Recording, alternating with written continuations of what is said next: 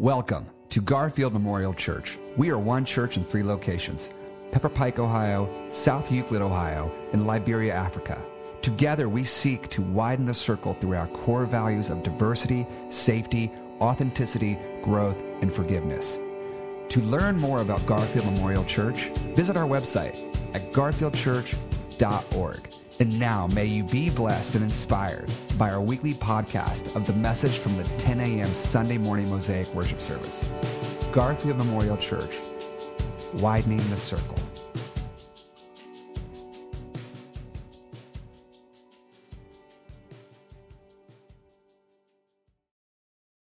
Greet everybody who is here today with us in person. Want to greet all of you who are worshiping with us online.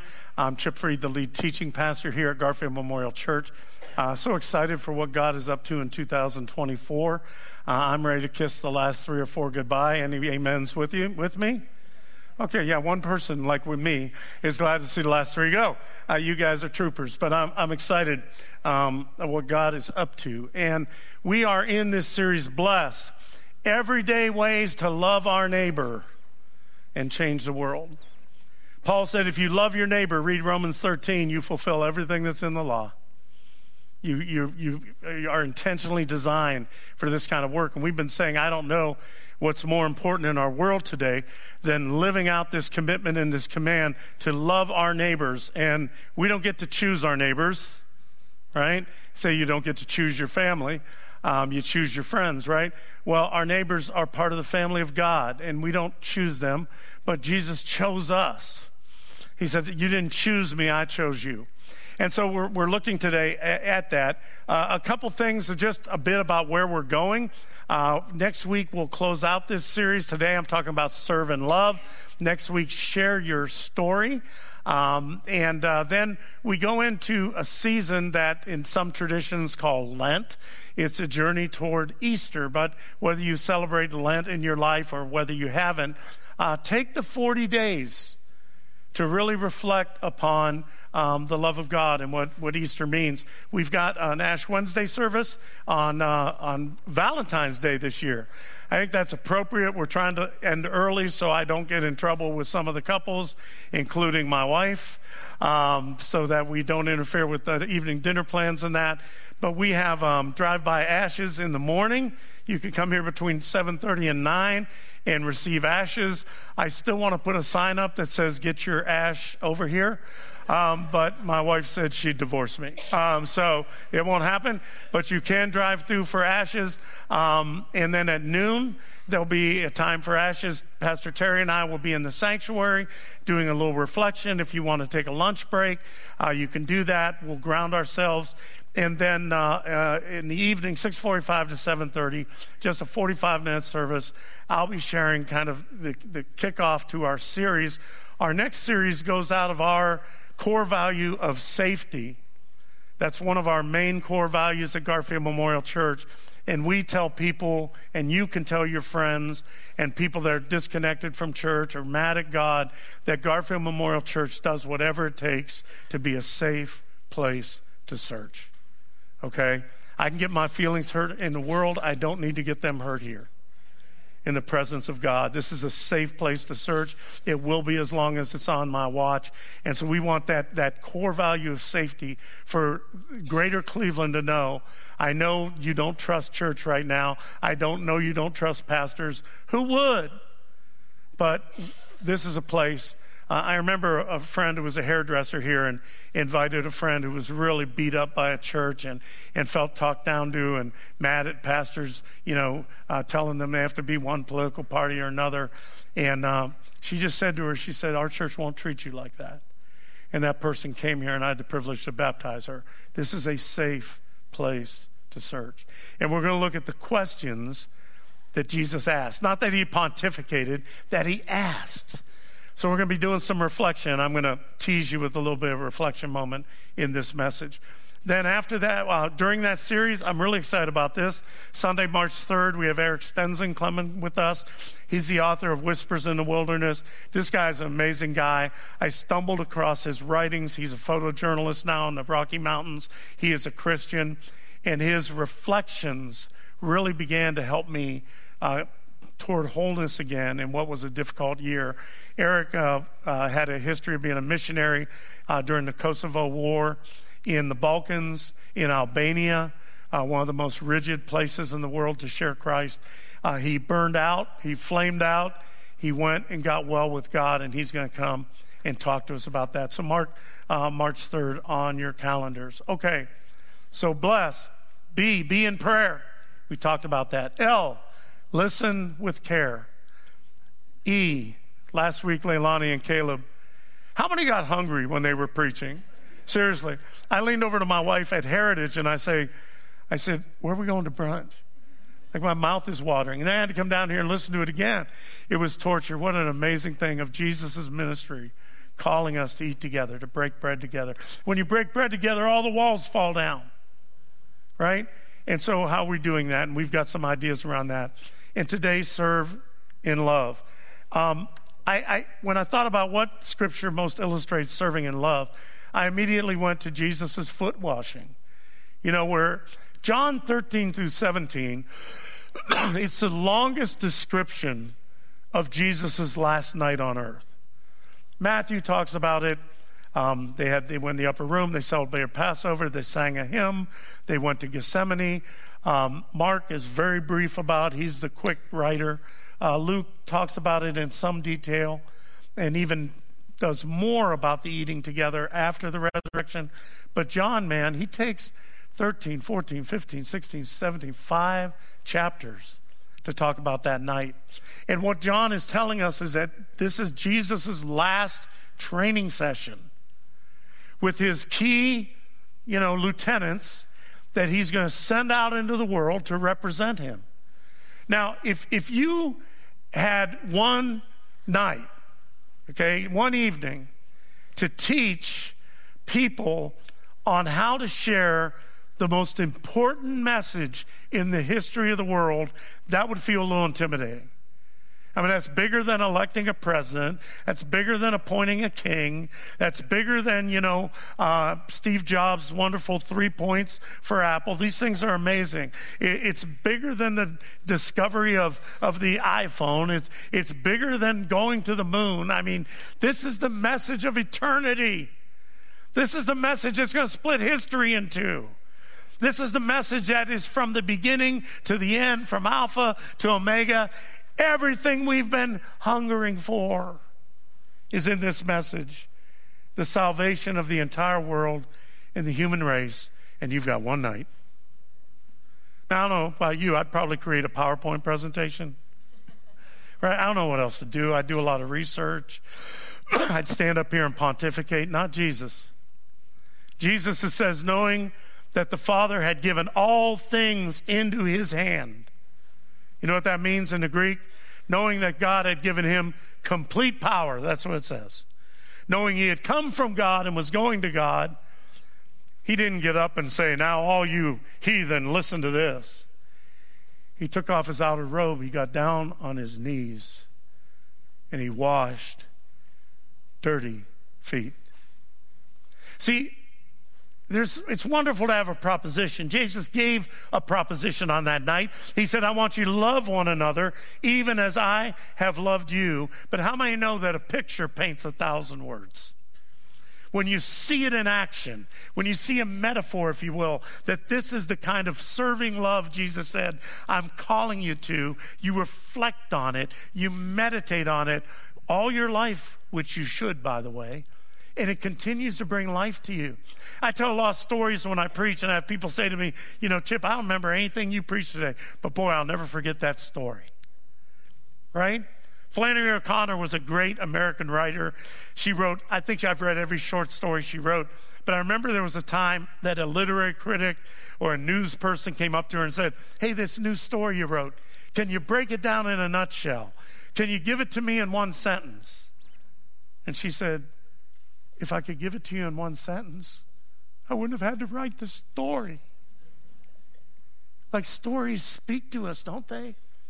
And this image, is this metaphor, this portrait of God's serving love to us, that Jesus Christ, who wasn't just with God, but was, was God, not one who pointed the way to God, but one who said, No, I'm, I'm here to, to be God, come to find you. It's down on his hands and knees and wash his feet, something so repulsive that in that day and age you couldn't even require a slave to do. And what he shows us in this, a couple things I'm going to try to get through before we come to this table.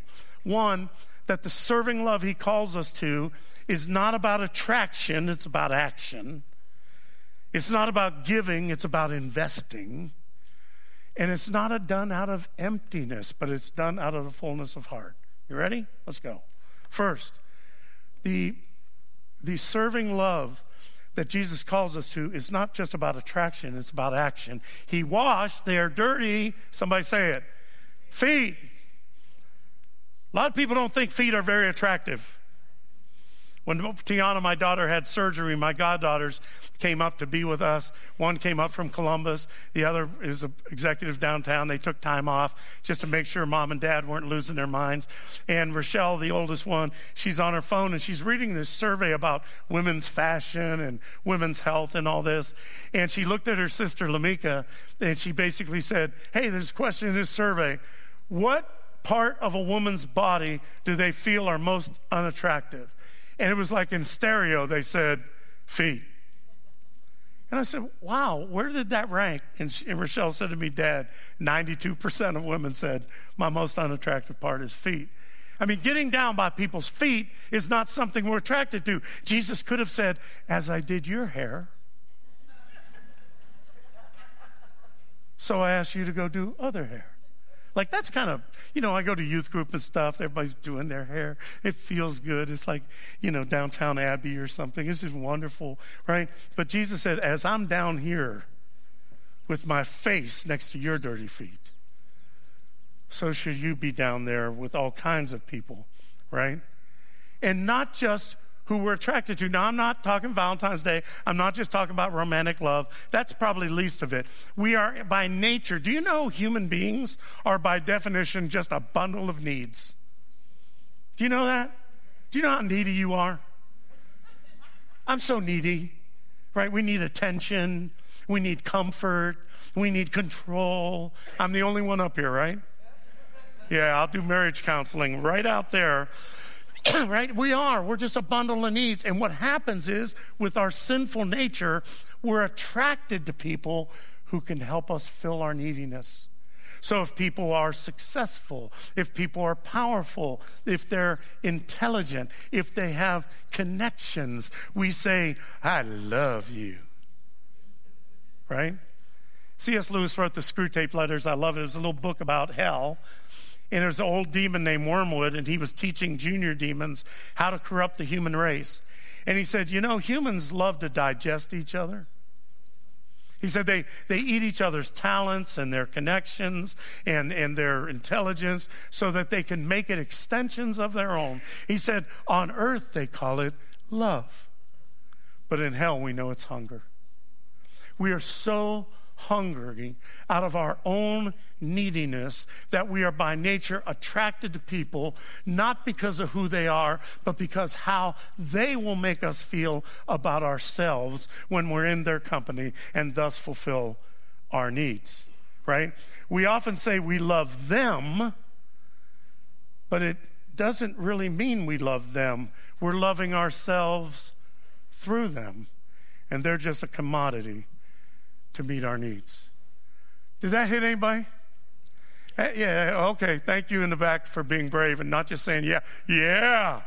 Yeah, I was walking on this and I went, wow. I look back in my life and I thought of some relationships I've been in, some relationships where people were really using me. It really wasn't about me, or I was being honest, kind of using them to feel better about myself.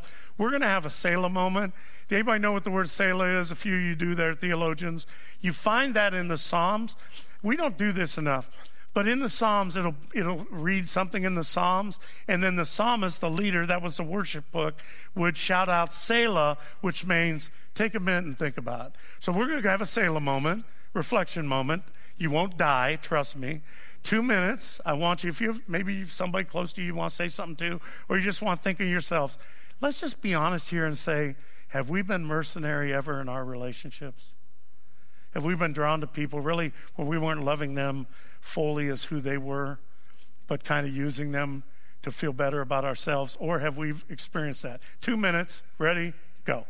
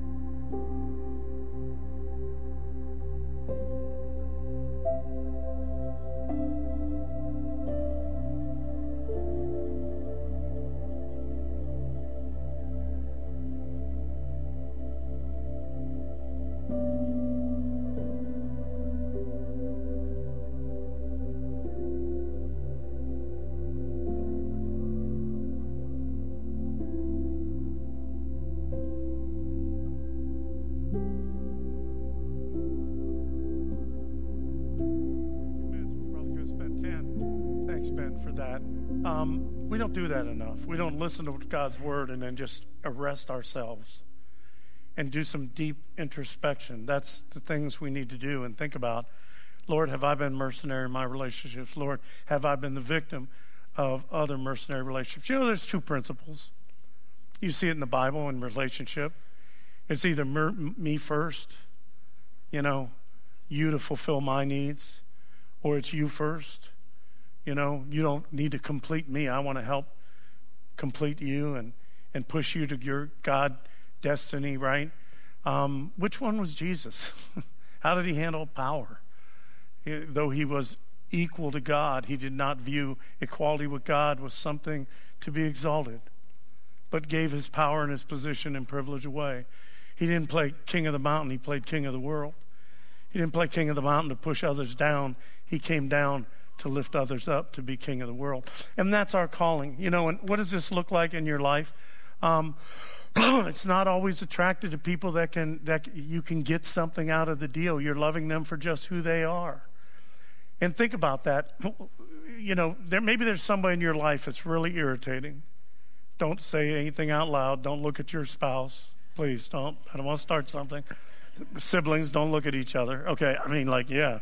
Uh, but maybe it's irritating. You know, maybe somebody you, you, just know you just don't really like that much, and and they're in your neighborhood, or they're in your job, they're at your school, they're in your church. Who knows this? You just you're pretty sure you don't like them, and you're pretty sure nobody else does either, right? And then they call you, and they're having a problem. They say, "I, re- I really want to spend time with you. Um, can you you can you spend the morning with me?" And and your answer is what? No, I won't be at home. No, I'll never be home uh, no, the internet's not working over here. No, actually, I've moved to another continent and they have no internet, right? I mean, that's our natural, and, and you feel free, right?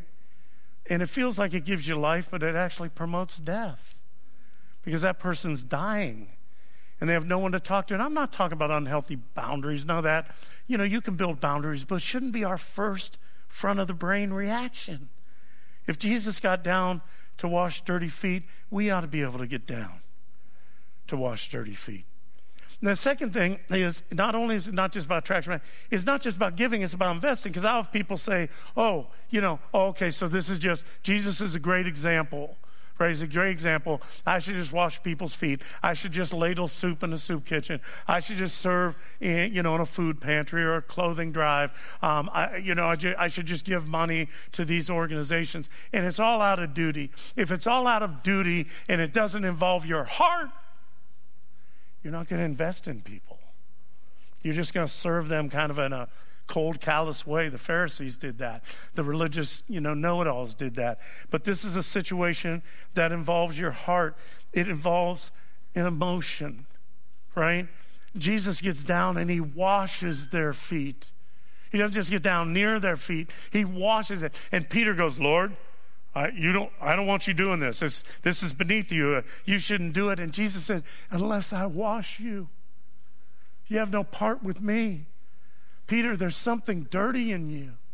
There's something, I want you clean. I want you bright, right? But I want to wash away some of your self centeredness. I want to wash away some of your bitterness. I want to wash away the times that make you cruel. I want to wash away the things that won't let you be humble.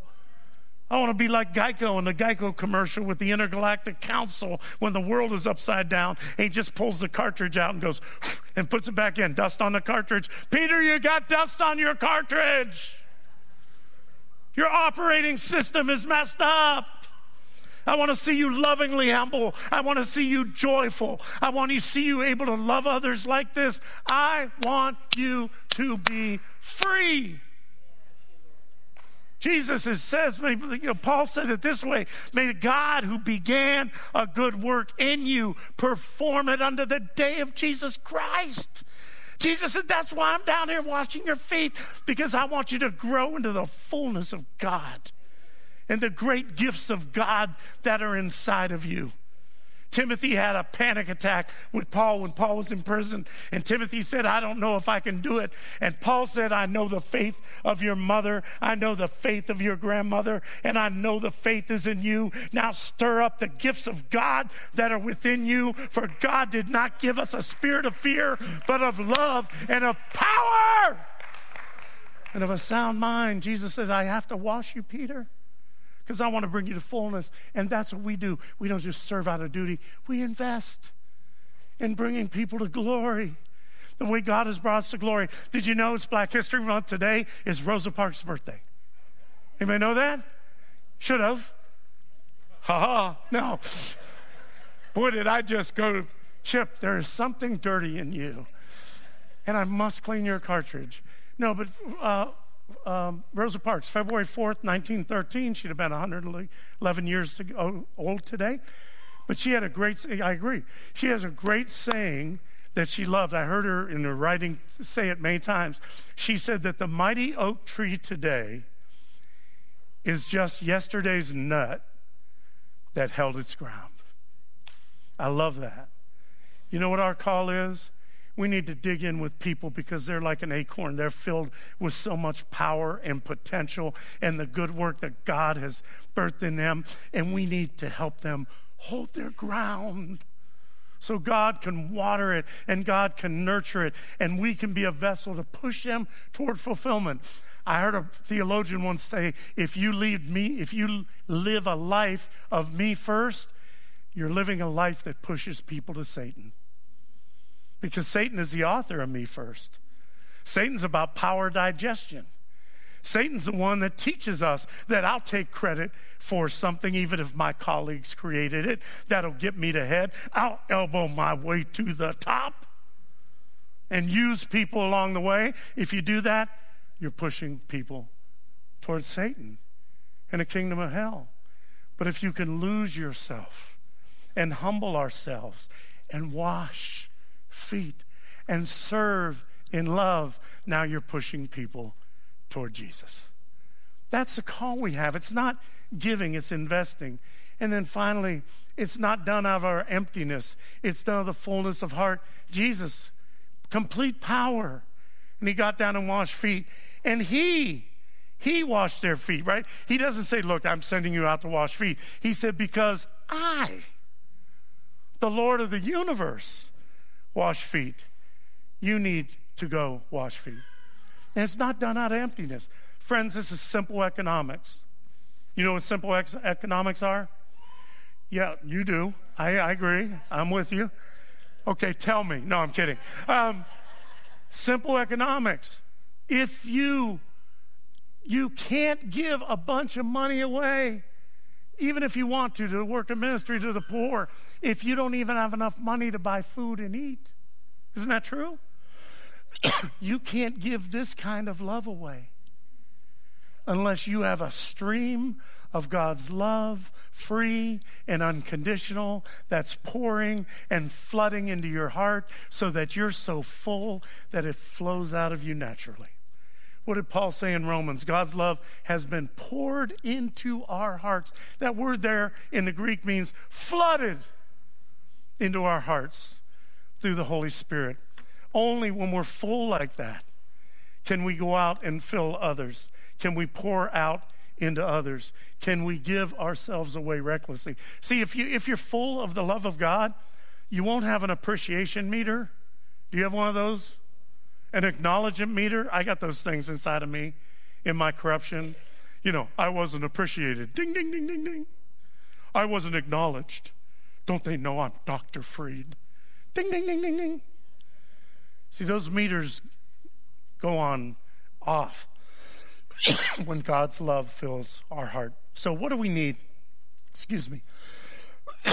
what do we need to get this endless stream of Jesus' unconditional love? What does he say to the woman at the well? You drink of that well, you're going to be thirsty again. You eat of that bread, you're going to be hungry again. But I have water and bread from which you'll never hunger, you'll never thirst. It'll flow up in you like a river of living water. How do we get it? Two ways. Ready? One, we need to see Jesus not just washing other people's feet, you need to see him washing your feet. So you need to be careful here. Because if Peter, even Peter, great Peter, right? If he was the one say, Lord, don't wash my feet, that's that's repulsive. That's unseemly. I don't want you down there washing my feet. Peter represents the pride in every one of us that doesn't accept the first part of the gospel that we are sinners saved by grace, that we are broken sinners, that it doesn't mean we just do bad things. Everybody goes, Oh, I know I do bad things, but even the good things we do sometimes, we do for all the wrong reasons. We do good things so we can be appreciated. We do good things so we look good in other people's eyes. We do good things so others will become acknowledgement meter. Ding, ding, ding, ding, ding. And we are so sick that it took the king of the universe to take off his outer robe and get down on his knees with complete power and wash dirty feet. There was nothing short of the death of the king of the universe that could save me. And we need to, we need to see Jesus washing your feet. And if right now I'm preaching and you go, you know, Chip, that may work for some, but I'm not that bad, you've never seen Jesus down washing your feet. Brennan Manning is one of my favorite theologians. He passed away. He wrote so many great books about grace. And he was a, a Catholic priest or a, a, priest, Anglican priest, and he suffered with alcoholism most of his life. And, and he struggled to try to do all the right things. And he said he was on a Franciscan retreat, great book, A Glimpse of Jesus, Jesus, a Stranger to Self Hatred. And Brennan said, I went in this Franciscan retreat. There was a time I had blown it again. I was hating myself. I was feeling all the neediness that we all feel. And he said, I was there for a silent retreat and I was reading the Gospels. And he came to John 13 and he read about Jesus washing the feet. And he said, Suddenly I was transported into that upper room and I was sitting where Ju- Judas sat and washed feet. You, you think Jesus is just an example? That example will crush you. Are you able to wash Judas's feet? Are you able to wash the feet of somebody that wants you dead? Are you able to wash the feet of somebody that has trashed your reputation and wants ill will on your family? No, we can't do that naturally. We need the love of God to be poured into our hearts to ever be able to get over that. And Brennan Manning said, I was there where Judas was, and Jesus came to wash my feet. And I said, No, Lord, No, not my feet, all the things I've done and all the times I've failed and all the times I drank to excess. And you know all of that, Lord. And I don't need you down there by my feet. I don't deserve you down there by my feet. And he said, I looked, I saw Jesus look up to me and say, Brennan, I thought you'd do worse. But know that I love you. And that's why I'm here washing again and again and again. Because, Brennan, you have one thing going for you that keeps you the apple of my eye. You know that you're a sinner, and it causes you to love other sinners too. You need to see Jesus washing your feet, not because he, you know, he, he, this is, you know, some duty, but he wants to be there. He says, I came to heaven. I came down from heaven. I came down in the garden. I got down on my knees at your feet. I got down and went to the cross. I gave everything away just at the possibility of what you might become. Do you know you are loved like that? And when you do, the second thing you need to do is just relish in that love of Jesus. I love what Peter did. Peter said, Lord, uh, don't, don't be down on my feet. And then when he figured out what Jesus was doing for him, look what he said. Well, while you're down there, not just my feet, but also my hands in my head. When you know the love of God that He has for you and the way that He has gotten down to do whatever it takes, that He came down so we could be lifted up, that He was cast out so we could be brought in, that He said, For the joy that was set before me, I endured the cross. And what was that joy? It was you and it was me. And when that love flows into you, don't just enjoy it, don't just appreciate it, bask in it, relish in it, delight in it. Anybody ever have a nice hot bath? Epsom salts, yeah, my brother back there. I don't know who you are, but you and I are really vibing, bro. A hot tub. Anybody like to get in a hot tub? It's a member of our staff just got a hot tub. I don't want to mention her name, but it's Pastor Woodstock, you know her and Joe just in their hot tub now, you know, in Lakewood. And I'm going to drive over there waiting for an invitation. Now, anybody get the massage? You know, come on. Uh, you like massages, you tense and you like it. And, and you say, well, not just my feet, but my hands. you know, I need a full body treatment. That's how it is with the love of God, man. You don't go in for one minute, you don't go in for two minutes, you don't recite some corny prayer, you don't just go to worship for an hour. You, you, you worship all the times. You say, The Lord is my delight.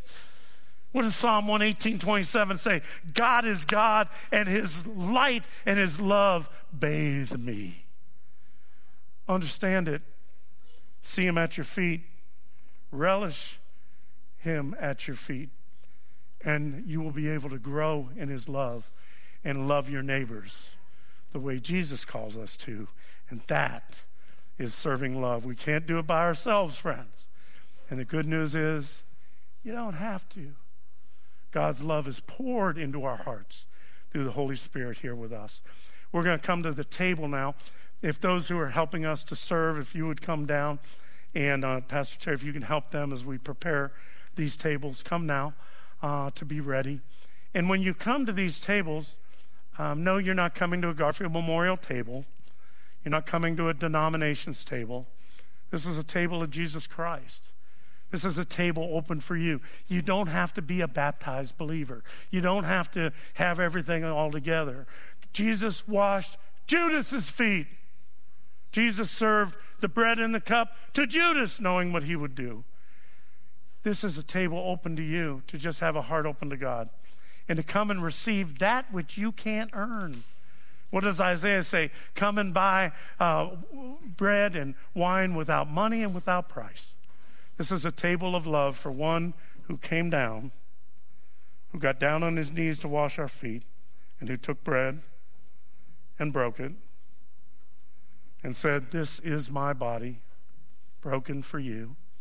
Take and eat of it in remembrance of me. No longer digest each other, but be hungry for me, and I'll fill your souls. And this is my blood, the blood of the new covenant, poured out for you and for many. So, as often as you eat of this bread and drink of this cup, we do so in remembrance of the one who came down and washed your feet, my feet experience that again today, will you? Um, and as we close, I just share a couple things. Oh, they took my thing. Um, we, there's opportunities for us to grow in this series as we seek to bless others. Uh, once we start the season of Easter, our next series, we're going to ask you for 40 days. Be in prayer. You're going to hear more about this. Be in prayer. I'm going to ask everybody to pick out eight people, write them down. It may be friends, family, but people you don't know that well. What will happen if you just commit to pray for those eight people for 40 days, once a day? Lift them up to God, to uh, listen with care. We're going to give you some listening exercises. That if you can listen for three minutes, five minutes, you go to God and don't ask for anything. Just open your heart to listen. Maybe that'll open us up to listen to our neighbors to uh, eat together. Now, this is one that's not for Lent and Easter. This one's going to go clear to next fall. But we want to trigger a conspiracy of the big lunch that Caleb and Lalani uh, preached about, where in your neighborhoods, block parties, um, you know, lunches, b- barbecues in your backyard, say nothing about the church. Just love your neighbors. And if somebody says to you, well, why, why are you doing this? At that point, you can say, you know, in our church, we're working really hard to try to love our neighbors. But it's not a gimmick, it's an act of love. And for serving, uh, we have, uh, there it is. Um, we're doing Ministry by Strengths again. My wife, myself, Pastor Terry. It's going to start the last Monday of the month, only five Mondays, lead you right up to Holy Week. Five Mondays, 6.30 to 8. We want you to come. We want to connect with you. And we want you to be equipped and figure out what's God's call on your life. What has God gifted you in, in serving? So if you've never been to Ministry by Strengths, um, if you feel like us chasing you down, we are. Um, but seriously, we'd love you to come. Terry and Terry and I would love to spend that time with you. And today we do have pizza with the pastors at 11:30. If you're newer to Garfield and you want to know what is this church, what, what's the DNA, is this a safe place to church? Meet us up in the chapel. They'll direct you at 11:30 and we'll have a time of sharing. But before that, come and share the bread and the cup together with the host being none short of our Lord and Savior Jesus. Come. And as you, as you come, if you wish, our members of our house of prayer are here ready to anoint. It, just if you want to, as you come to the table, they're ready to anoint, to pray with you, and they'll be here after the service, after the last song. If you'd like a time of confidential prayer, we invite you to do that. But now come, everything is ready.